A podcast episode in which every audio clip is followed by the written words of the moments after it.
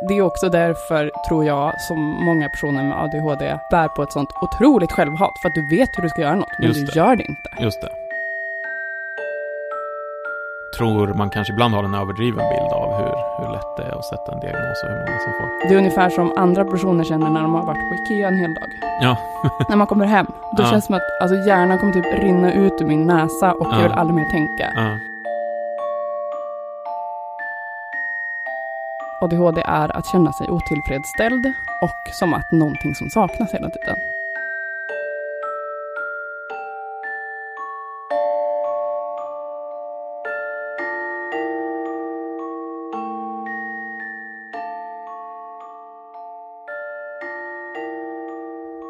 Hej och välkomna till Mörkret. Sveriges tydligaste podcast för funktionsvarierade. Med mig Johan och dig, affektiva avdelningen. Jag kan inte fatta att det var någon som kallade mig för det.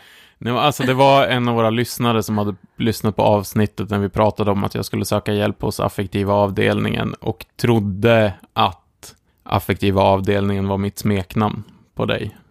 Och där, därur föddes ju naturligtvis ett jättebra smeknamn, eller ett hån kan man också säga att det var. Alltså jag känner mig ju som affektiv avdelningen. Eh, du säger ju alltid att jag är affekterad. ja, det, ibland är du lite affekterad.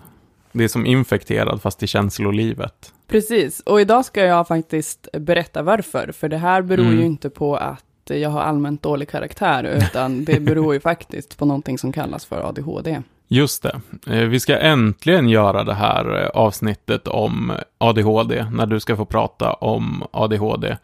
Och det är ju egentligen där som podden började på något sätt. Eh, Det var ju att du gjorde en Instagram live där du svarade på frågor om ADHD. Och då var jag någon sorts bisittare, ehm, så dum fråge. Du var med i videon, Ja, eller hur? det var jag. Eh, och, eh, och där föddes väl någonstans vår idé om att vi borde kanske göra en podd eh, tillsammans. Också, den föddes också ur att våra kollegor var så trötta på att lyssna på oss när vi hade de här långa samtalen på alla lunchraster och så. Eh, men eh, egentligen så var nog en idé från väldigt, väldigt tidigt att vi skulle göra ett avsnitt där du eh, pratar om, om ADHD. Och då ska man väl säga att så här att eh, anledningen till att du gjorde den här videon och eh, får mycket frågor och så om ADHD är ju att du har en... Alltså, du har ADHD, men det är ju inte bara därför. Det är inte bara för att du har TF som du pratar om det här, utan du har ju också eh, föreläst ganska länge eh, om ADHD. mm, Tillsammans med väl ganska så här stora eh, namn. Ja, alltså så här det- stora, du liksom har inte bara pratat om så här, hej, jag heter Angelica, jag har ADHD, det här är min berättelse liksom. Nej, alltså mycket det eh, också, men Mm. väldigt mycket um, förhållningssätt och bemötande och så här, eh, ja men eh, basics kring ADHD. Mm. eh, och, och runt typ hela Sverige. Jag har ju föreläst nästan tio år, det är helt stört. Mm. Mm. Och du har också gjort massa andra grejer kopplat till ADHD. Du drog igång den här mammagruppen för mammor med ADHD i Stockholm som väl, som väl sen blev någon sorts nationellt Mm. initiativ. Alltså som, det var liksom du och några till som startade det och sen blev det... Ja, det var jag och en som heter Lena Furberg. Nej, men det var, vi startade, blev, vi ruttnade på BVCs mammagrupper eh, och startade en egen mammagrupp Mm. för mammor med ADHD som fick Mm. väldigt mycket uppmärksamhet i media, för det var liksom Sveriges första. Och nu ska Karolinskas forskningsinstitut som forskar om neuropsykiatriska funktionsnedsättningar, Mm. de har fått i uppdrag av eh, Socialstyrelsen att ta fram en gruppform som funkar Mm, och att man ska mm. införa det här på alla kommuner i Ja. Sverige. Och nu håller de på att testa den och vi har varit med och tagit fram den. Ja. Och det är så här uh, universitet som har forskat på den här gruppen Mm. eh, och så. Så det är väldigt kul. Mm. Ni startade också något som hette ADHD-ministeriet. Ja, precis. Det var en, em, en blogg som vi startade, eller som en bloggportal. Vi hade ganska många bloggare som vuxna som pratade om ADHD. Mm. Och sen så har jag jobbat på Attention Stockholm som verksamhetsledare i Mm. många år. Och, så här, Och eh, Attention ska vi säga är Riksförbundet för MPF. eh, Ja, diagnoser. precis. För autism, Ja. ADHD och Tourette. Mm. Och då hade vi en jätteomfattande gruppverksamhet, så att jag har jobbat med det här. Så, egentligen är jag bättre på det här än, än det jag jobbar med till vardags på Ja. mitt riktiga jobb. Alltså Ja. att eh, bättre på det här än att snacka alkohol och droger och nykterhet. Mm. Ehm, Och du pratar, föreläser fortfarande om det här ibland. ibland ja. Jag har ju hört dig föreläsa till exempel. Ja, precis. Jag brukar fortbilda jobb på jobbet. Ja. Precis, men eh, det vi ska prata om idag då, eh, är ADHD. Och det jag tycker är mest intressant, eh, nu för tiden så är det väldigt vanligt att man pratar mycket om vuxna med ADHD. Och man har ju fattat, alltså när jag fick, jag fick diagnos för tio år sedan, då förstod man ju inte att så här, eh, kvinnor kan ha ADHD. Jag vet att jag var med i eh, en eh, artikel där jag Mm. bara, jag är tjej, jag har också ADHD. Just Och det här var bara tio år sedan. Så Mm. det är ett fält som, alltså det är många som behöver mycket stöd fortfarande, det är fortfarande en viss underdiagnostisering, men det har gått otroligt fort för att vara vården. Mm. Ehm, och det ska man inte glömma, att så här, det händer supermycket. Ja. Och jag tänkte gå in lite på vad ADHD är och hur det kan ta sig uttryck hos vuxna. Sen vet jag inte, tycker du att det är intressant att prata om så här, kritiken, finns ADHD eller inte? ja, men det tycker jag är jätteintressant. Och typ, ja, överdiagnostiserar vi, underdiagnostiserar vi. Det tycker jag är skitintressant liksom. Men jag kan, jag kan säga någonting om det, för jag tycker, och det här är min personliga åsikt, att ehm, vi överdiagnostiserar inte. Däremot så kan det finns, finnas en viss, alltså så här, så här är det ju, eftersom privata kliniker Mm. diagnostiserar, även om det är på uppdrag av landstinget, alltså till Mm. exempel Capio. Alltså när det finns ett ekonomiskt incitament i att fler ska få hjälp Mm. eh, och vård på ens mottagning, då tycker jag att man kan börja kolla med ganska kritiska ögon. Och jag tycker att jag har sett många utredningar som görs utanför liksom, landstingets egna mottagningar, Mm. kan gå jättesnabbt. Ja, just det. Och jag kan ha svårt att förstå hur man kan avgöra om så eh, ändå pass allvarlig medicinering som ADHD-medicin Mm. är, eller liksom, det är väldigt potent medicin Mm. eh, och narkotikaklassad, och hur man kan avgöra det så snabbt efter så korta diagnoser. Men jag tror inte att det är en överdiagnostisering. Jag tror att det är snarare att man har kommit ikapp. Mm. För att, Mm. även om det känns som att alla ADHD nu för tiden, Mm. jag tror att det är för att många pratar om ADHD nu för tiden och att det ser så olika ut i olika landsting. Ja, okej. Ehm, Mm. Men det finns ju också en kritik. Alltså jag vet, jag läste en, um, om han var överläkare eller något sånt, han, han jobbade vid BUP någonstans. Och han skrev en debattartikel och menade att det är ett problem att eh, skolor idag gärna vill ha en ADHD-diagnos på barn i behov utav eh, Mm. stöd. Eller en NPF-diagnos i allmänhet kanske. Därför att då, då får man ett, eh, då kan, man få liksom ett ekonomiskt ja. bidrag till att ge dem stöd. Och, och han menade att vissa av de som vi utreder, där finns det egentligen inte en grund för att sätta till exempel en ADHD-diagnos, men man är liksom, ja, man vill ha en ADHD-diagnos för att då kan man få extra eh, resurser som de här eleverna helt klart behöver. Jag förstår. Och det här är ju någonting som man, alltså alla som forskare kring ADHD känner ju till det här mm. uh, problemet med skolan. Det kan ju också vara ofta så att man inte får hjälp alls av skolan också, för att de mm. ska vara de första bedömarna. Just det. Vilket är problematiskt, för det handlar om vård. Mm. Och det ska ju inte bara baseras på skolresultat, även Nej. om det handlar om en funktionsnedsättning. Men det man kan säga är att man brukar säga att eh, skolan ligger ju på en ungefär 100 IQ-nivå. Mm. Eh, allt mellan strax innan 100 upp till 120 anses ju som normalspannet på IQ. Mm. Mm. 130 135 börjar komma upp i Mensa-nivå. Mm. Eh, och eh, jag tror att det är 70-75 så är, pratar man om kanske att du behöver gå på särskola eller mm, så. Just det. Um, och problemet är att skolan är anpassad, jättebra anpassad till de mm. som har ungefär 100 IQ, men de som är särbegåvade, alltså över 100, mm. 120. Det brukar jag ju jag, jag brukar säga att mitt problem i skolan var att jag var särbegåvad med betoning på sär. Precis. I alla fall. Och under 100 Ja, eh, börjar du oftast få problem. ja och det. det. kan se likadant ut. Alltså du Mm. blir rastlös, du Mm, mm. beter dig liksom, Mm, för att du blir inte stimulerad på det sätt som du behöver. just det. Och, eh, Precis, för om man tänker så här, idag har vi en förväntan i skolan om att, ja, jag, jag är ju utbildad lärare och det finns ju liksom i, i hela sättet som man pratar att så här, på min tid hette det ju godkänt, idag heter det väl E eller något sånt som är liksom den lägsta. Och, och där tänker man att, men alla elever som inte är, liksom i princip ska gå på särskola, har den intellektuella nivån att nå upp till, till det här som är absolut lägsta liksom. Mm, Men det kanske då inte stämmer, utan den lägsta nivån kanske är satt efter att du ska ligga på alltså ett IQ på runt 100, alltså e- ett ge genomsnittet. Och då vet vi att om något är genomsnitt så finns det också de som ligger under det. Precis, men det handlar ju också om att eh, det handlar inte bara om själva IQ, utan det handlar om motivationen, hur Mm. du kommer upp. Alltså så här, hur har du ett intresse, om allt, saker alltid är på grund, alltså nästan, att få ett E, eller liksom snäppet bättre, om det alltid är väldigt svårt, Mm. då kommer du inte göra det Nej, till just slut. det. Just det. Så det handlar ju om sådana saker också. Mm. Men jag är inte jättebra på så här barn och ADHD, utan eh, jag är bättre på det här med vuxna.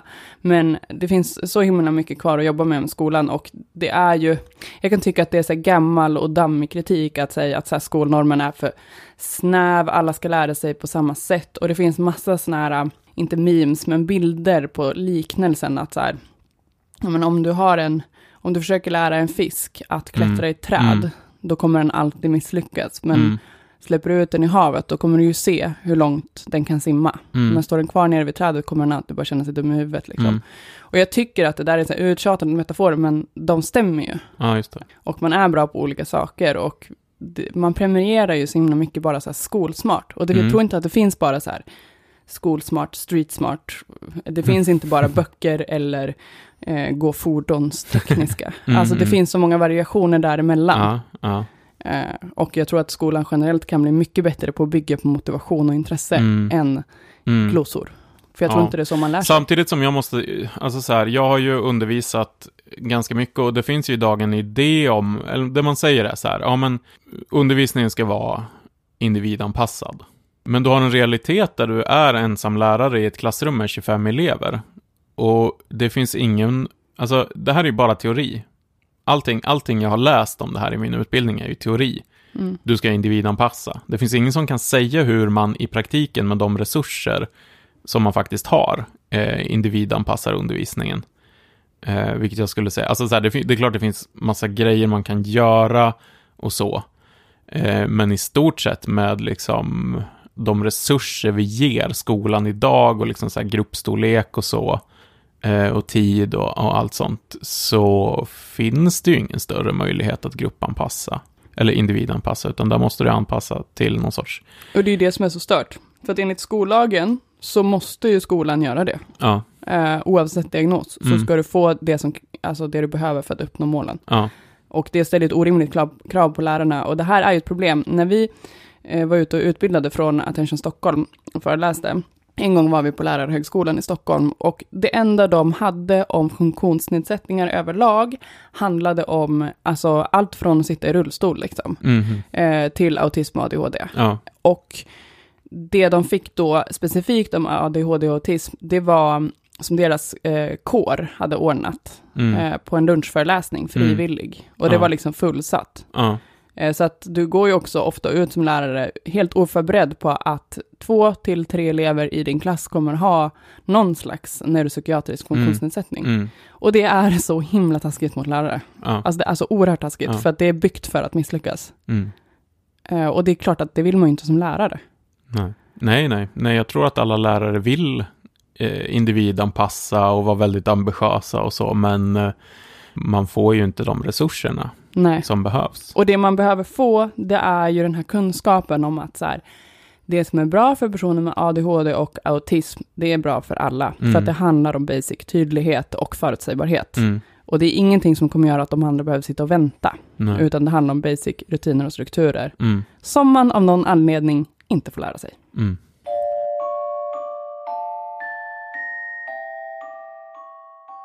Okej, Okej, men om vi släpper det här med barn och går tillbaks till liksom basics. Vad är ADHD?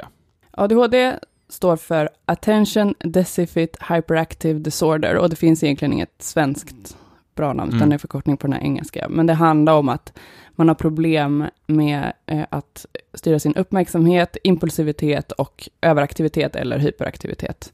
Och det här förekommer i olika former, antingen att du kan ha en som är Alltså du är mest överaktiv och impulsiv, eller du kanske bara har problem med uppmärksamhet, vilket gör att du uppfattas mer som kanske trög, Mm, eh, dagdrömmig, så. Mm, igångsättningssvårigheter, den brukar man kalla för ADD.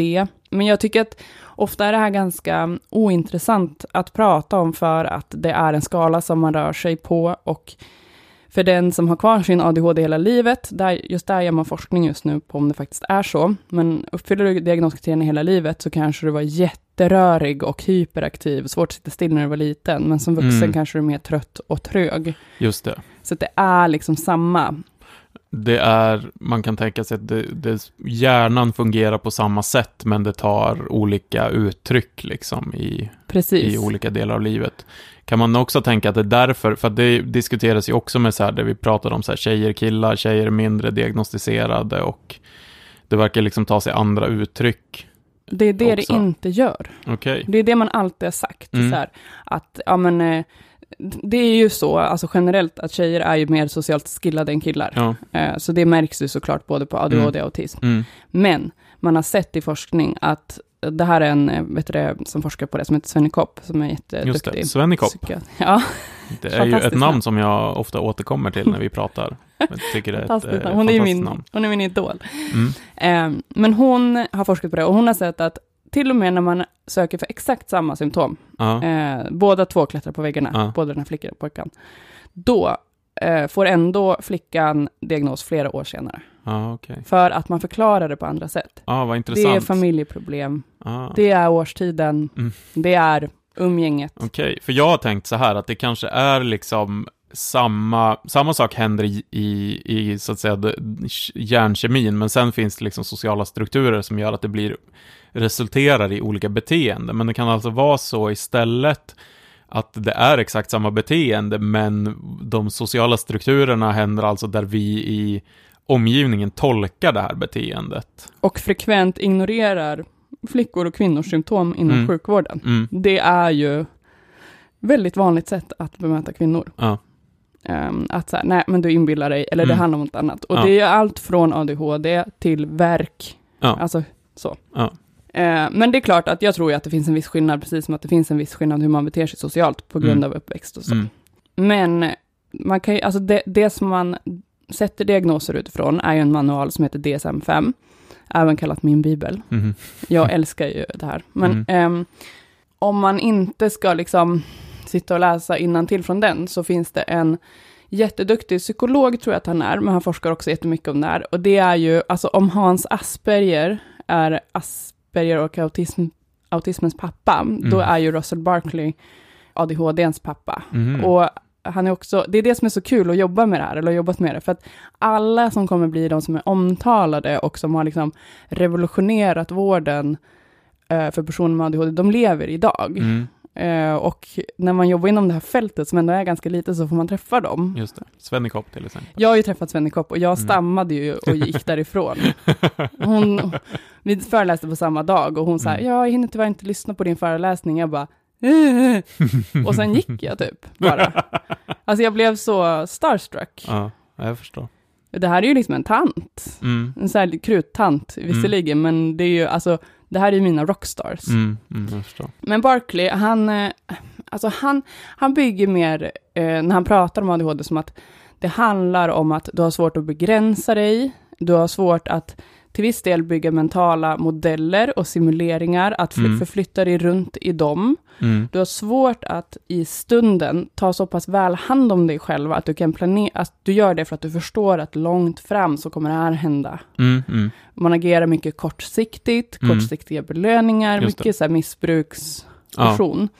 Men så som han förklarar på sitt bästa sätt, han har några egna så kriterier som utgår ifrån det här, eh, tankens lekplats brukar han kalla det för, men, eh, och så här, förmågan att stoppa dig själv och allt det där. Vad tankens lekplats? Ja, det är det här bygger mentala modeller och simuleringar, och det är för att du hela tiden blir avbruten av en ny tanke eller ett nytt Mm, mm. intryck. Du har inget problem med att visualisera, Nej, men du har problem att bygga klart just det. din fantasibild eller din bild av Mm. framtiden när du planerar. Mm. Liksom så. Men eh, han säger att så här, om man kan se det så att hjärnan består av två olika delar. Främre delen av hjärnan styr hur vi beter oss Mm, och bakre delen av hjärnan styr vår liksom, kunskap, mm, det här lagrade. Liksom. mm, Och när man har ADHD eh, så funkar inte kopplingen däremellan. mm, Och det är det som gör att det, gör, det är totalt meningslöst att förklara för en person vad den behöver göra, ge tips och råd på hur man kan göra det. mm, Eller förklara hur saker ligger till, för att det är inte ett IQ-mässigt problem. Man är precis lika smart som alla andra, Mm, men Du vet vad du ska göra, du vet hur du ska göra, men du gör det inte. Nej, just det. För att de här delarna kopplar inte. Mm, mm. Och det är också därför, tror jag, som många personer med ADHD bär på ett sånt otroligt självhat, för att du vet hur du ska göra något, men Just du det. gör det inte. Just det. Så. Och du vet typ vad du behöver göra och så. Det är lite som när du och jag sitter på jobbet ibland och är så här, Angelica, nu måste vi jobba. Vi måste göra det här nu. Det kommer bli jättedåligt om vi inte gör det. Och så Mm. gör vi det ändå inte. Vi sitter och typ tittar på varandra eller tittar ut genom fönstret och Och bara titta! Någon har så här stand-up paddling där ute på, på eh, det här vattnet där ja, utanför. ja. Ja. ja, men jag förstår. Det är liksom, det är den att man vet precis vad man måste göra, men kommer, jag tror det här kan nog väldigt många identifiera sig med att det är så ibland på något sätt. Men Mm. ADHD kan man säga är att det är så hela tiden. hela tiden. Och det är också det som avgör själva funktionsnedsättningen. Mm. Och det är, det, det är där kritiken mot diagnosen är väldigt slapp. För att man tänker så här, vem som helst kan få ADHD nu för tiden. Mm. Nej, det är en av de mest forskade, Ja. eh, inte sjukdomar, men liksom funktionsnedsättningarna. Mm. Det är, alltså när jag gjorde min utredning, alltså du gör så många tester, Ja. eh, så att du testar ditt, ditt arbetsminne, du testar din eh, koncentration, alltså det är timlånga tester, alltså Mm. som på en dator, Mm, mm. där du liksom ska kolla hur snabbt du reagerar och inte reagerar. Och alltså så här, om någon ställer en depressionsdiagnos på mig, det gör de på typ 10 minuter, en kvart på vårdcentralen. Mm. Och det räcker för att jag ska få antidepressiva. Mm. Alltså en redig ADHD-utredning utesluter alla, allting annat som kan förklara tillståndet. Så att det är inte så lätt att få en Ja, just det. ADHD-diagnos. Det här var en diskussion på Twitter eh, nyligen därför att ehm, för att få en ADHD-diagnos så måste du vara eh, drogfri och under Mm. en ganska lång period, eller inte jättelång period, men liksom så här. För det var, no det var någon som var upprörd över detta och så var det ett antal eh, personer som jobbar med det här som liksom för, försökte förklara att det här är ju inte, det är inte för att vi moraliserar eller så över om man knarkar eller har ett alkoholmissbruk eller något sånt, utan det handlar om att vi kan inte sätta en diagnos om vi inte kan, alltså... Ja, det är rätt. Alltså hos en miss, någon som har ett aktivt missbruk Mm. så funkar ju inte frontalloben som Nej. den ska. Precis, och då kan man inte säga om Nej. den här personen har ADHD eller inte. Och så var det då vissa, eh, ja, de kanske ser sig som vänster, jag ser dem ju som liberaler, men folk som tycker att man får väl göra vad man vill och vården ska inte lägga sig i och man får, ska väl få knarka. Jag trodde folk var upprörda över var att man måste ta drogtester eh, Mm. i samband med utredningen.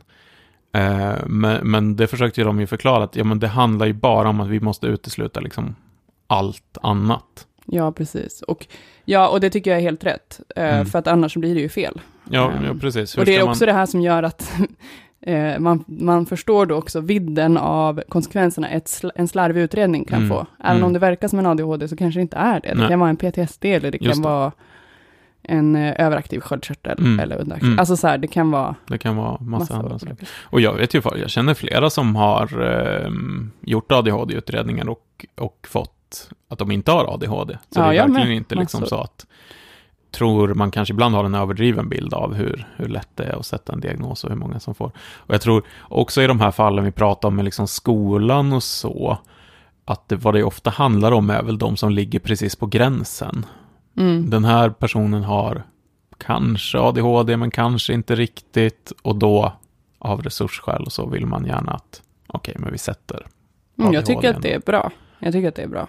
Mm. Så mycket, alltså för att det som, händer, det som kan hända om du inte sätter en ADHD-diagnos i tid är mycket värre än om du sätter den fel. Mm, mm, För att det som kan hända om du får en ADHD-diagnos och du inte har det, det är att du kanske slår på dig själv eller identifierar det på ett sätt som inte är ett problem då. Mm. Eh, något problem har du ju som du har liksom fått den. Ja. Men, men, och att du får medicin som du kan sluta med när du vill. mm, mm. Men det som händer när du inte får diagnos, det är ju liksom, du är mycket, alltså det, det finns alltså, otroligt höga risker för att du hamnar i ett missbruk, Mm, eh, att du hamnar i kriminalitet, alltså Mm. o, oavsett så här riskbeteenden. ja, Men också att du bygger upp en självkänsla som är basically omöjlig att reparera i vuxen ålder. just det. För, att du- grunden du byggt ditt liv på är Ja. att det är något fel på dig och du vet inte varför. Ja. Och det Ja. är alltså far more worse än att, att få en diagnos Ja, om du inte vet att den här ja, kopplingen mellan... Anledningen till att du inte kan göra den här kopplingen mellan det du vet och kan och att faktiskt göra det är för att det är någonting som händer i din hjärna. Alltså om du Mm. inte vet det, utan då, då tänker du att det är Att man är dum och lat. att det är mig det är fel på. Mm.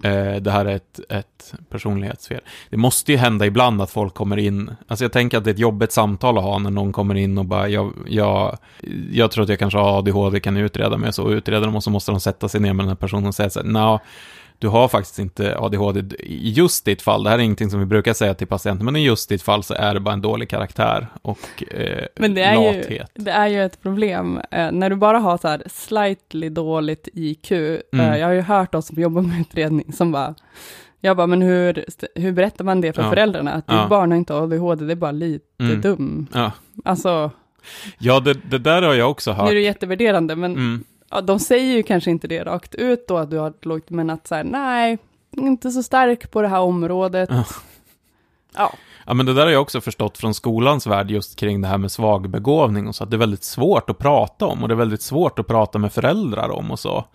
Det är nästan lättare för föräldrar att ta att så här, ja, ditt barn har eh, en, en funktionsnedsättning av något slag eller så, eller ditt barn behöver gå på särskolan, mm. än att säga att ditt barn ligger i det här intervallet, där de är på många sätt helt normala, eh, men lite, lite dummare liksom. Ja, eller, men, men det, är ju, det är ju mardrömmen när man gör en utredning. Mm. Alltså så här, vad kommer de komma fram till? Ja. Antingen att man inte alls får hjälp, Mm. eller att så här, nej men du, du har bara, alltså en del begåvningsmässiga problem. Mm. Du är begåvningsmässigt flexibel åt den lägre graden. Ja, så ska jag börja säga till folk. Hörru, jag tror att du är begåvningsmässigt flexibel neråt. Men jag har ju fått, eh, jag gjorde ju en dyskalkyliutredning för att kolla om jag inte kunde räkna, för att jag ville inte göra högskoleprovet. Jag tänkte Mm. så här, om den här visar nu att Mm. jag inte kan räkna, vilket jag misstänkt hela mitt Mm. liv, för jag blir så här rädd när jag ser matte, eller matematik, Mm. då, då, då gör jag inte högskoleprovet. Mm. Och då, dem, jag satt i ett så här väntrum med massa Mm. barn. Precis, du var i Jag var vadå, den enda- 20-årsåldern. Jag var till 25, jag var den enda vuxna. Det var bara så här barn med skolproblem som Ja. var där och deras Ja. föräldrar. Mm. Och jag bara, de satt typ och ritade och jag satt typ på en sån här liten stol, du vet. Och, Mm. bara, och så var de också de som utredde, bara, varför är du här? Så här, pluggar Mm. du? Och jag bara, nej. De bara, okej, så här, ja Mm. men så testar vi så. Och de Mm. kom ju fram till att, eh, att det basically bara var lat. Just det. Du kan räkna, men du vill inte. Exakt. Och det gjorde Ja. att varenda mattelärare hela min skoltid hade haft rätt. Just det. Alltså det var det.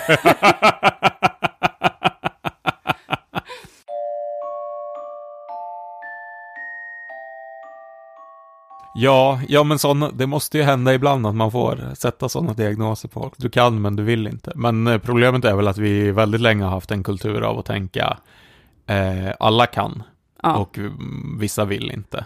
Ja, och, Och- grejen är att det är det här som är med ADHD, eh, att det krävs alltid sådana jämförelser med typ diabetes eller sitta i rullstol. Mm. Och jag tycker att det är också så himla tjatigt. Mm. Men det handlar ju om det. Det handlar ju inte om att man inte vill, ofta, utan Mm. det handlar om att man faktiskt inte kan. Och det är så himla svårt att greppa med ADHD. Jag har svårt att greppa det. Just det. För att försöker du lägga, ska du hjälpa en person med ADHD så lägger Mm. du krutet på att så här, eh, ja, men förklara hur saker ligger till, eh, ge tips, eh, förklara hur saker borde vara. Det, det kommer vara totalt fruktlöst. Mm. Det enda du kan göra är att ändra miljön runt den här personen. Det, det. är, alltså förutom medicin då kanske, det enda Mm. som kommer att funka. Därför att Anpassning, så att säga. Precis.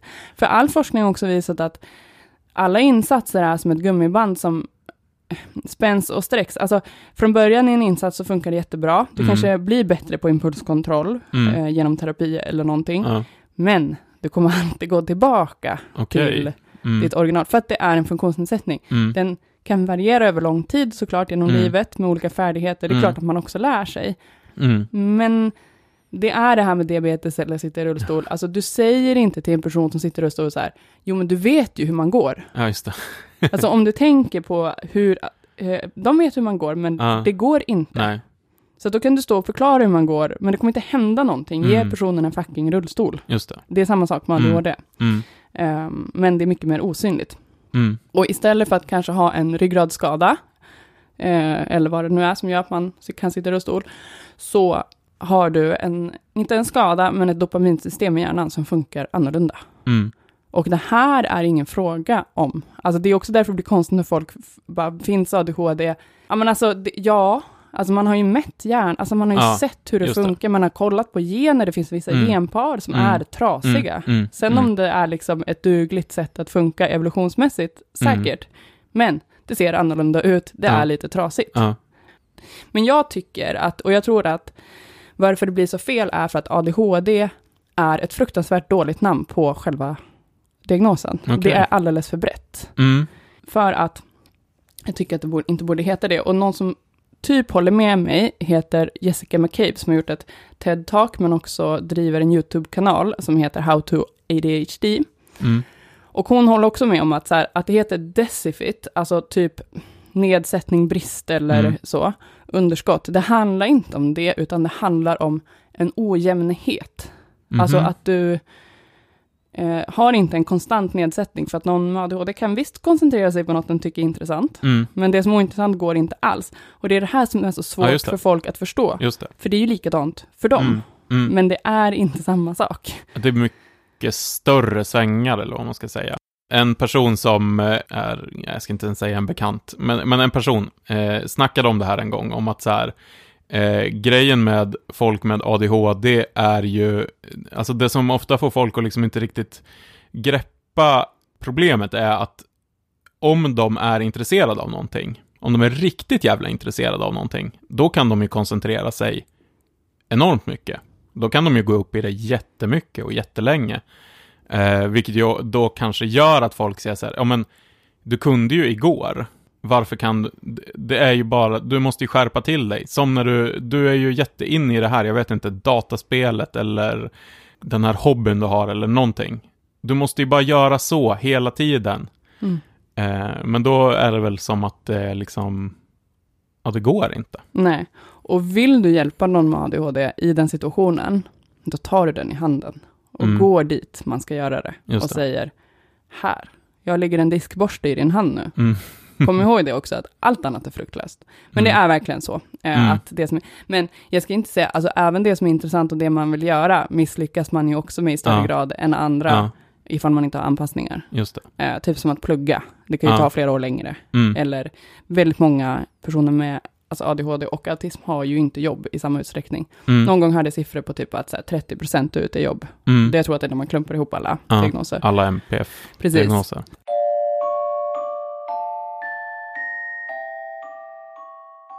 ADHD beror på att dopaminet och noradrenalinet i vår hjärna funkar annorlunda. Och noradrenalin och dopaminet tillsammans med serotonin kan man säga att de typ signalsubstanser som styr väldigt mycket eller typ allt av vårt så här, känsloliv och Ja. beteende och så. Det finns vissa forskare som menar att vi har basically inte känslor, vi har bara noradrenalin, dopamin och serotonin. Mm. Eh, Men det man kan säga är att eh, dopamin och noradrenalin är det som man brukar prata om och forskning kring dopamin eh, i olika processer, det är ju en, en neurotransmitter, en Mm. signalsubstans.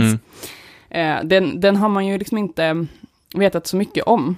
Förrän, och det är svensk forskning med Arvid Carlsson i spetsen som har gjort att man liksom har fått ögonen upp för det. Han vann ju också Nobelpriset för sin Mhm. forskning om dopamin. Ja. Det är det som man har gjo- gjort att man förstår eh, Parkinson bättre, Mm. Mm. psykossjukdomar och ADHD. I Mm. alla dem så är dopaminet inkopplat. För det dopamin gör är att det styr vår självreglering. Mm. Det kommer både till muskler, rörelser, Mm. ehm, och det kommer till men hur du planerar och uppfattar Mm. information, hur du eh, stannar dig själv, stoppar dig själv, alltså impulsivitet och Mm. sådär.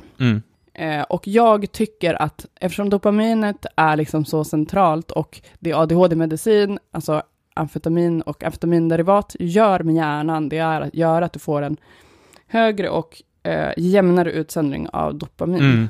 Vilket gör att, alltså om, om du säger något intressant, Mm. då vill jag lyssna på det. Då Mm. höjs mitt dopamin i hjärnan. Ja. Och sen så krävs det att dopaminet är fortsatt högt för att jag ska förstå att det är dig jag ska lyssna på nu.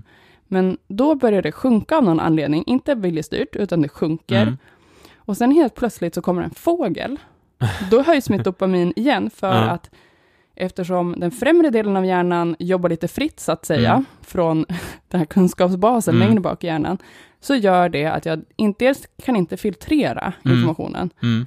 och jag kan inte avgöra vad som är viktigast. Och mitt dopamin tycker att allt är skitskoj, Just det. eller skitjobbigt. Mm. Mm. Den där fläkten låter, Johan pratar, varför ser hans rum ut där, varför är den där där? Alltså det är hundra miljoner intryck hela tiden. Och jag brukar jämföra det med att det är ungefär som andra personer känner när de har varit på Ikea en hel dag. Ja.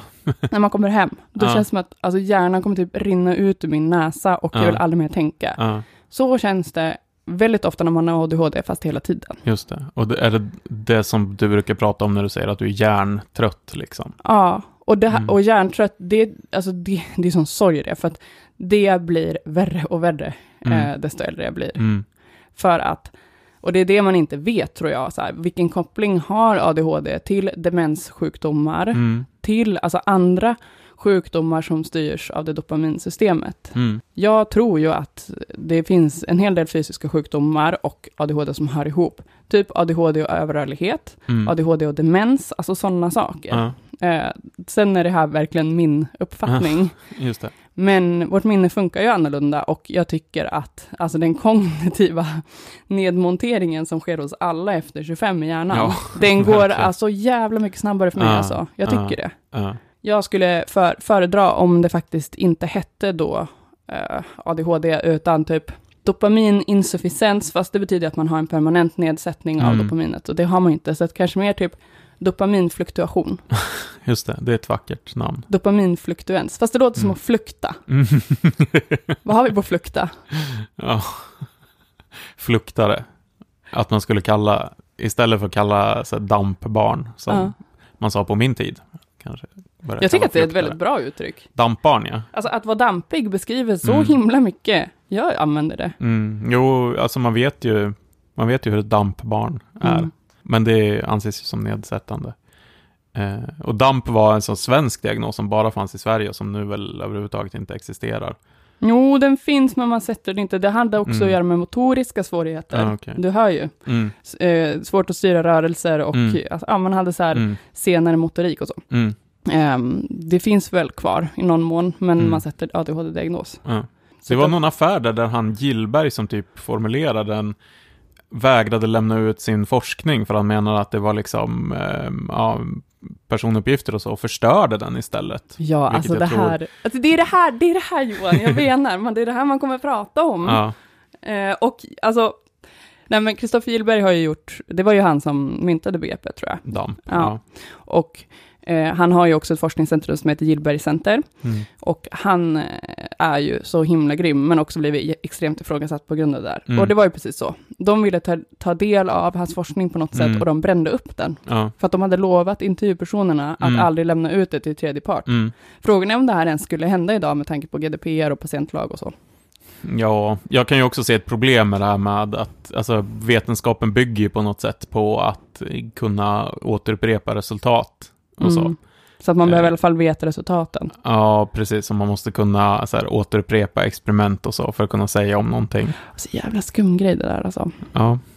Eh, Men ADHD finns. Ja, ja. Nu, nu hänger Och det kan vi, alltså som vi sa förut, det kan man liksom så här, för det finns ju en sån diskussion och den kom, dyker ju också upp från vänsterhåll och så ibland, där man liksom är så här kritisk mot typ medici, medicinindustrin och menar att så här, ja men ADHD finns inte, det är bara ett beteende som man sätter på, man sätter typ en stämpel på arbetarklassens barn och så ger man dem knark, fast Det är ju inte om, de, om man typ barn. uppfostrade dem annorlunda så skulle det, men jag menar, Alltså jag får, jag får sån, eh, sån här Mm. Sprängkänsla i ena tinningen när du berättar det här. ja, För det är så himla taskigt mot de som har diagnos. Och det som är så korkat med det här på något sätt är ju att det här är ju, man kan se det här, man kan fotografera det i hjärnan, man kan liksom se att här händer det andra saker. Eh, Mm. Så jag tycker att det där är en så konstig vetenskapsfientlig liksom Ja. diskurs. Framförallt, framförallt eftersom man kan se och ha mätt så här, vad händer med barn som får ADHD-medicin, som visserligen är narkotikaklassad, jämfört med barn som inte får det. Mm, mm, Vad händer med den gruppen som inte får det? Jo, mm. de blir deprimerade, de utvecklar missbruk och eh, många kriminalitet. Mm. Vad händer med andra gruppen? De utvecklar inte alls det i lika hög Nej, grad. nej. Och för dem, typ 50-80% som medicin funkar för, Mm. alltså beskriver det som revolutionerande. Ja.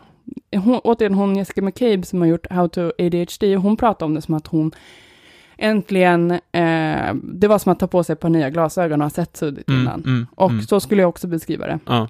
Jag hade haft, jag vet inte om jag hade varit drogfri idag, Mm. eh, lyckats sluta knarka för att jag tog så mycket, alltså att ha problem med sin impulsivitet och sluta knarka Mhm. är ju typ den svåraste kombon Ja. någonsin. Ja. För att, ja, jag tog så ofta bara så här eh, återfall på impuls, Mm. för att jag inte kunde stoppa impulsen. Mm. Och ehm, jag hade nog inte fixat att kliva in i ett normalt vuxenliv utan medicin. Nej, Det var avgörande för mig. Det. Som är huvudproblemet och som jag ofta tycker är huvudproblemet för mig och som jag har upplevt att det finns så otroligt få personer som har pratat om, men nu har man börjat göra det, det är själva självregleringsproblematiken när det kommer till känslor när man har ADHD. Mhm, mm. Alltså det finns ganska många som menar, och nu säger jag inte att, nu heter den här diagnosen lite annorlunda nu, men borderline, det som Mm. man kallar för borderline, emotionell personlighetsstörning, det heter någonting annat nu, men i alla fall den typen, att det Mm. egentligen bara är en underdiagnostiserad ADHD, Ja, eller okej. odiagnostiserad, Mm, mm. för att det är så likt. Ja.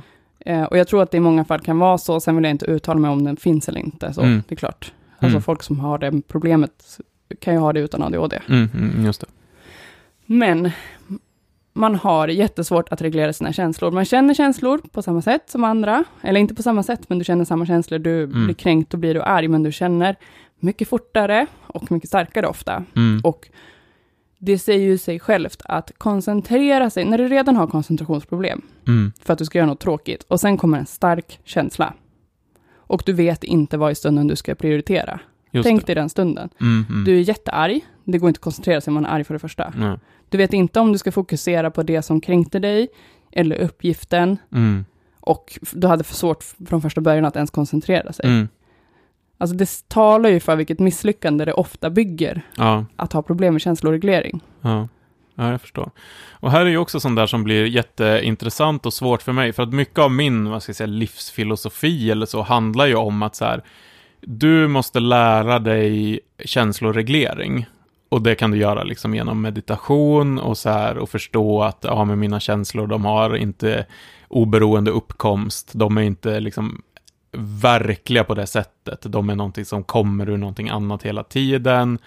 Eh, och jag är ju mycket, ja men, ja men mycket av min livsfilosofi bygger på att så här, problem som många människor har i sitt liv bygger på att de inte lär sig det här. Men då är ju min fråga så här, om vi då säger att den här kopplingen mellan liksom kunskap och görande saknas, innebär det då att ja, det spelar ingen roll hur mycket du mediterar över, din, över ditt känsloliv och inser att känslor är som moln som flyter förbi på himlen för att du kommer ändå liksom inte lära dig reglera dem på det sättet.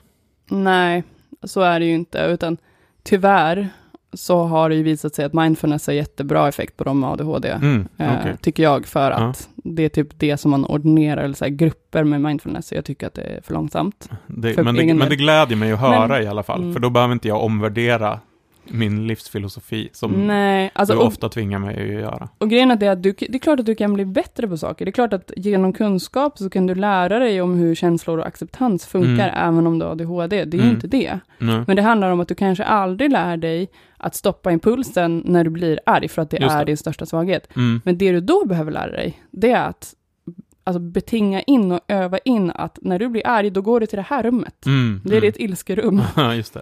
För att det är återigen miljön. Ja, Du, du kan inte hindra dig själv från att bli arg. Nej. Ehm, du kan öva upp liksom, men... Mm. Mm. ehm, Och kanske ta bort det som gör dig arg ur miljön. Jag har ju försökt få dem att ta bort så att det inte ska låta konstigt från fläkten utanför ditt rum på jobbet. har du? Ja, jag vet inte om de lyckas lösa det, men du Åh, gud, blir ju gulligt. så arg av det. Alltså det tjuter i mitt rum. Det är alltså ingen annan, du, du har ju jobbet för du är ju både mycket så syn och hörselintryck som stör dig på olika sätt, men du har, också, du har ju också en perfekt hörsel. Du Mm. hör ju ljud som ingen annan vuxen människa kan höra. Liksom. Jag har ju gjort det här i ett hörseltest, så Mm. det är inte jag som hittar på. Nej, nej. Jag hör ju mellantoner som andra inte hör och Mm. Och jag har migrän. Ja, jag har, alltså, alltså jag har sån, eh, vad heter det, motsatsen till superhjälte i mina di diagnoskombos liksom. Mm. Eh, det finns där, jag lovar. Det är, ett, eh, det är någonting i fläktsystemet, typ någon sån här dammtuss eller någonting som sitter Mm. som gör att det låter Fast ännu, jag kan inte göra så högfrekvent för att jag är Ja. typ ingen val, eller Mm. vilka djur du nu är. Som. Men i alla fall, Fladdermus. ja, det är det här jag menar. Mm. Överhuvudtaget väldigt roligt med valar och fladdermöss. Mm. Förstår att de navigerar sig i sin tillvaro genom att skrika åt saker? Ja, det är väl jag också höll jag på att säga. Alltså tänk om jag skulle gå runt i det här rummet och för att inte gå in i väggen så bara ah! Ja, där var väggen. Men har du sett på YouTube, det, det finns ju en blind snubbe som typ har lärt sig det. Han typ, Ekolod. ja, han typ, klick, han typ klickar med tungan. Och så hör han på studsen. Eh, om man har en vägg framför sig eller så. Det är helt sjukt, han kan liksom navigera runt i en miljö som han inte eh, känner till sedan tidigare. Det här, är helt det här kan man inte ens relatera till. Nej. Det för att det jag brukar kalla för ADHD-fällan, det hör ihop med det här för att när man får en ADHD-diagnos, speciellt när du får en ADHD-diagnos i vuxen ålder, men också som barn, är att du fastnar i en fälla där du hela tiden ska bli bättre. Mm. Alltså det är det all vård går ut på, tycker Ja. jag. Alltså du ska lära dig att odla dina tankar och känslor, du ska äta medicin, du ska gå till en arbetsterapeut, du ska Mm. försöka förbättra din koncentration och Mm. arbetsminne med hjälp Mm. av datorstödda program för minnesträning och sånt Ja. där. Som man får. Det är svinbra att man får det här, Mm. men det är ju inte, alltså, det är inte där man själv ska hamna, utan det som diagnosen ska göra är att omgivningen anpassar sig, för det är omgivningen som definierar vilken grad av funktionsnedsättning Mm, du mm, har. Det är mm. så man definierar alla funktionsnedsättningar. Mm. För att du har inte ett funktionshinder om inte din miljö är hindrande. Just det. Mm. Om du har en rullstol så tar du dig fram. Har Mm. du inte en rullstol, då är Mm. du fast. Alltså, återigen, försök inte förklara hur den ska ställa sig upp, Nej, personen. Liksom. nej. Och det är samma sak. Och man fastnar så mycket med det i ADHD. Och det är så himla sorgligt, tycker jag, att som vuxen leva hela sitt vuxenliv och försöka bli bättre på något som man kanske inte blir bättre på. Mm. Mm. Det tycker jag är ett sorgligt liv. Mm. Eh, och så här, ja men du kanske aldrig blir bra på din post. Du kanske aldrig blir bra på att diska. Det kanske är det absolut tråkigaste du vet. Sluta försöka liksom jobba där. Alltså det ska in hjälp, det ska in någon som diskar åt dig. Så att du kan leva ett bra liv. Ja, ja. Men alltså det, är det, det är där målet ska ligga. Ja, jag förstår. Samtidigt som jag också tänker så här, men det är också ett intressant, för det är ju inte ett krav som vi ställer på, på de vuxna som inte har någon sorts diagnos. Alltså så här, du borde bli bättre på dina svaga sidor och så. Gör man inte? Nej, jag tycker inte vi gör det så mycket. Jag tycker liksom att vi bara, ja, det här, den här personen är så här. Medan jag, jag har ju någon sorts idé ändå om att man så här ska typ stärka sig själv, att man liksom ska, ja men man ska bli bättre på att reglera sina känslor, man ska eh, men det pratade vi om förut om, jag har ju någon sorts idealbild av att jag borde liksom slipa mitt intellekt hela tiden, men fan, sen jag slutade plugga och, och började jobba och särskilt jobba heltid och så, så har ju min hjärna, den har ju börjat mögla igen alltså. Den förfaller ju verkligen. Eh, men i någon sorts idealsamhälle där vi kanske hade betydligt mycket kortare arbetsdag och delade på arbetsuppgifter och så, så tycker jag att det hade varit ett rimligt, en rimlig förväntan på människor att man ska liksom ägna sig åt självförbättring. Men den förväntan tycker inte jag riktigt finns på människor idag, då om man då inte har typ en diagnos eller så. Utan Då finns det en förväntan om att ja, men du måste försöka lära dig att klara det här och så.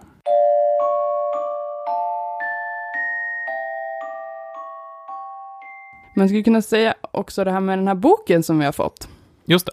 Om man vill faktiskt lära sig mer, typ om tips och så, hur man kan navigera sig i vården och så vidare, och kanske bli bättre, eller vilka, vilka krav du kan ställa på dig själv när du har diagnos eller psyk, psykiska sjukdomar, och vilka Mm. krav som, i vilken grad omgivningen ska anpassa sig, så finns det en bok som heter Handbok för psykon, Mm. som Tove Lundin har skrivit. Och vi fick varsitt så här Ja, recensionsex. precis. Vi ska, vara, vi ska vara transparenta med att det här är, eh, det är inte betald reklam, men vi har fått den här boken för att vi, för, för att vi gör den här podden. Och den var mm, väldigt intressant och den är också skriven på ett väl, väldigt handfast sätt. Mm. Hon har ju själv diagnoser, Mm. eh, ADHD i alla fall, och någon mer. Alltså det står sådana väldigt eh, konkreta tips, typ om du är psyko och eh, pratar högt för dig, för dig själv, låtsas prata i en telefon. Ja, Och, och sådana grejer. eh, Liksom. klä ut dig, alltså Tove, alltså jag Mm. älskar henne.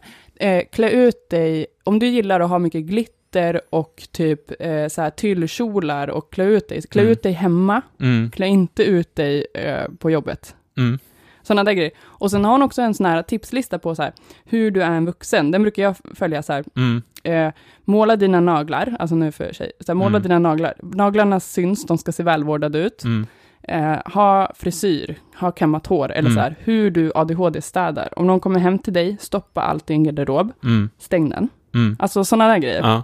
Den är sjukt, sjukt bra. Men så här, vi har stormigt känsloliv eh, och alltså, jag är i riskzonen för, alltså jag skulle kunna lä- lägga upp en jättelång lista, men alltså en obehandlad ADHD är en alltså, katastrof. Mm. Det är en så här, ticking time bomb. Eh, det går inte att beskriva det som någonting annat. Eh, det är ätstörningar, det är depression, det är missbruk, kriminalitet, det är att skilja sig oftare, det är att ehm, Ja, men alltså alla sorters missbruk. Det finns så mycket, alltså framförallt mycket ångest, utmattning. Mm. Eh, men jag har en spaning som jag gjort själv på vad jag liksom, eh, hur det kan vara att ha ADHD som vuxen. Jag undrar så här, kan man få en jingel på det här? Ja. Mm. Ska jag sjunga en jingel? Nej, Ska vi sätta vår vanliga jingel? vi, vi gör något. Mm. Coolt. Ehm, Fast trasiga, och knasiga vi sjunger vår refräng. Lite trasiga och knasiga i vårt trasboksgäng. ADHD som vuxen, min spaning. Vi har en tio år längre tonårstid än vad andra har. Alltså andra har, andra är tonåringar från 13 till, vad blir det, 20? Ja, eh, vi är sånt. tonåringar i 18 år, för att vi är eh, från 13 till 30. Okej. Eh, för vi blir eh, vuxna tio år senare än alla andra. Mm. Och det här är kännbart för föräldrar till barn med ADHD. Mm, Alltså du, kan, mm. du lär inte dig att styra din ekonomi, ha ett jobb och sådär, ehm, och funka relativt utifrån normen förrän du Mm. är ungefär 30. Mm. Eh, så att andras 20 är vårt 30. Det är min, eh, min tes. Eh, vi misslyckas alltid med att bete oss. Eh, Imorgon ska jag vara normal, finns det en film från eh, Riksförbundet Attention som heter, som handlar om ungdomar i skolan, men jag tycker att den frasen är så himla talande. Mm. Imorgon ska jag vara normal. Mm. Och när imorgon kommer, så misslyckas man. För Mm. att man kan inte hindra sig själv från att säga vissa saker, eller göra det man ska. Vi har svårt att ha en inre förälder, och det här är ju inte bara jag som hittar på, utan man brukar säga att vi har exekutiva, alltså, eh, alltså vi har svårigheter med vår exekutiva förmåga, och det innebär det här att göra det man ska, fokusera på det som är viktigt och hindra sig själv från det som inte är viktigt. Mm. Alltså din inre chef är ständigt Mm. på semester. Alltså du vet inte vad din arbetsbeskrivning är, du vet inte Mm. vad du ska prioritera, du bränner Mm. ut dig själv hela tiden och någon säger så här, men vart är din chef? Bara, men jag vet inte. Mm. Det är liksom vår hjärna. Mm. Vi blir dubbelt så trötta. Vi kan styra ett normalt liv utåt sett, såklart, med jobb och fritid som alla andra. Men det kostar alltid dubbelt så mycket i energi och med stor sannolikhet så kommer det kosta eh, på längre sikt i Mm. en utmattning till exempel. För att vi är alltid utmattade. Vi befinner oss aldrig utanför utmattningsskalan nästan. Mm. För att, speciellt om du försöker leva, liksom, om du lever ett liv som bara är anpassat till så här, det här tycker jag är skitkul, ehm, jag har inte så stora utmaningar eller krav. Typ, mitt största intresse är kor och jag bor med tre kor på en bondgård själv och är försörjd. Ja, men Mm. då kanske du inte går omkring och är totalt utmattad. Mm. Utan då kanske du bara så här lever ADHD-life och är totalt inspirerad. Mm. Men det händer nästan aldrig. Så att vi, vi, vi rör oss alltid på skalan. Och det är därför jag också har slutat vara rädd för att vara utmattad. Eh, och det är också därför andra ofta blir rädda åt mig och jag är så här, nej det är lugnt. jag har ADHD, jag rör mig på skalan. Mm. Alltså, det är lugnt. Eh, för det är när jag börjar panika över det som jag får mycket mer utmattningssymptom. Mm. För att jag måste acceptera att jag är, jag är där. Mm, Jag mm, lever där. Mm. Det är mitt hem. Folk tror att vi är gulligt röriga och ja, bara har lite dålig karaktär. Vi är små, små entreprenörer. Just det. Eh, ADHD är hans superkraft. precis. Mm. Blondinbella eller Isabella Löwengrip har ju ADHD. Man bara, men alltså, alla som har ADHD är inte Isabella Jag skulle säga att de flesta är inte det. Liksom. Vissa dagar så vill vi faktiskt bara dö, för att vi kan inte styra vårt beteende och vår hjärna låter oss inte göra det. Mm. Alltså det är en oerhörd skam i det. Mm. Och eh, vi, alltså, har man fått diagnos i vuxen ålder, alltså det är så himla vanligt att man bara hatar sig själv för det här hela tiden. Mm. Och allt som någon annan säger till en, skärp dig, det är väl inte så svårt, kan du inte bara. Det säger vi till oss själva dubbelt så många gånger som andra. Mm. Mm. Så det gäller att även om en person med ADHD kan vara lite rätt fram, nu är inte alla det, men om man är det, så var mjuk mot oss. För att samhället har varit ganska hårda mot oss hela livet faktiskt. För att få hjälp för sin ADHD så krävs det att man inte har ADHD. För att, för att få hjälp för det så måste du ringa samtal, du måste fixa med papper, du måste ha kontakt med föräldrar som kan komma in och berätta hur det var som barn, Mm. för att de ska kunna ställa en diagnos. Mm. Du måste tjata, du måste ligga på, du måste vara påläst om dina rättigheter. Det är inte så lätt att få en. ADHD-diagnos. Speciellt inte om du är den själv som ska fixa det. Mm. Vi är ofta deprimerade. Vi misslyckas ständigt med att reglera våra känslor och vi har ofta ganska stora problem med våra relationer och bete oss så som vi vill göra. För Mm. att chefen är på semester. Mm. Du har svårt att styra dig själv, vad du säger och vad du gör och du hatar dig själv för det. Vi har också grava igångsättningssvårigheter och undrar ofta varför vi inte jobbar när vi borde. Och det här em, kan nog många relatera till, speciellt den här tiden på året, på våren. Mm. Men eh, det här är ju hela tiden, med allt, 24 Mm. timmar om dygnet. Mm. Alltså det rör sig allt från att jag borde duscha till jag borde städa, laga mat. Alltså alla delar av livet Mm. skjuter man ofta upp på om man inte har bra hjälp. Mm. Och det är typ fysiskt omöjligt att tvinga sig själv. Mm. Många av oss är kreativa, men som sagt, då ska du ha en miljö som tillåter det. De flesta av oss kämpar bara för att orka överleva en dag till. Eh, ofta så, eh, för många tror jag är så att man vaknar på morgonen och inte på grund av en depression, men på grund av ens funktionssätt och hur världen relaterar till en. Att så här, hur ska jag orka idag? Hur ska jag klara en dag till? Mm. För att det är för hög nivå. Mm. Så känner jag. För höga krav. Det är för höga krav. Mm. Alltså, och också i någon mån för hög nivå. Och det handlar inte om mitt jobb som gör, utan det handlar om allt i samma. Liksom. Mm. Det är vardagen och jobbet och Mm. allt. Mm. Och det här är det som jag tycker är så oerhört sorgligt. Eh, och det som är så otroligt svårt med ADHD. Att ADHD är att aldrig leva upp till sin fulla potential. Vi klarar aldrig av att göra det där som vi vet att vi klarar av. Mm. Och ADHD är att känna sig otillfredsställd och som att någonting som saknas hela tiden. Mm. För att vi känner oss olustiga därför att vi har en fluktuation, eller vad jag sa, Mm. i vårt dopamin. Och dopamin är det som bär det kemiska ansvaret för vårt humör. Mm. Eh, och det är det som har den största nyckelrollen i, eller en av de som har största nyckelroll i hur våra känslor skapas och hur vi blir tillfredsställda. Och det är också det som gör att vi är mycket känsligare för typ droger än vad andra personer är. Mm. Mm. Mm. Det är mycket godare för vår hjärna. Just det. Ja, men det, det låter ju verkligen som en superkraft, det här med att ha ADHD. Det är ju sånt kränk. Mm. Eh, och det är ju basically bara eh, män i en ganska så makt, maktposition som ofta går ut och säger att, man, Ja. att det är en superkraft. Ja. Det kan ju vara deras snopp som är en superkraft. Ja, och deras pengar och alltså så är det väl. Eh, ha, alltså, vad är det som gör att du kan anpassa din miljö? Om du kan betala någon för att diska din disk liksom. Mm. Då kanske det är ett mindre problem. Mm. Eh, att du inte kan sätta igång och diska liksom. Precis, jag brukar ju alltid säga att Isabella Löwengrip har ju boendestöd, fast hon kallar det ju för kock och typ Mm. nanny. Mm. Men det är ju bara betalt ja, boendestöd. ja. Hemtjänst kanske med. Mm. Nej men alltså, det, det är också det här att alla är inte Isabella Löwengrip, för att återkomma till henne, alla är inte en mega super entreprenör. Och jag brukar, det här kanske låter lite konstigt, men jag har alltid känt att jag kämpar mot att hamna, och det här är inte för att jag tycker att det är fel, men det handlar om att jag, det är inte där jag vill vara. Och jag har alltid en bild av att det är en version av mig, en kvinna som går bredvid mig i livet, som är den som jag också är.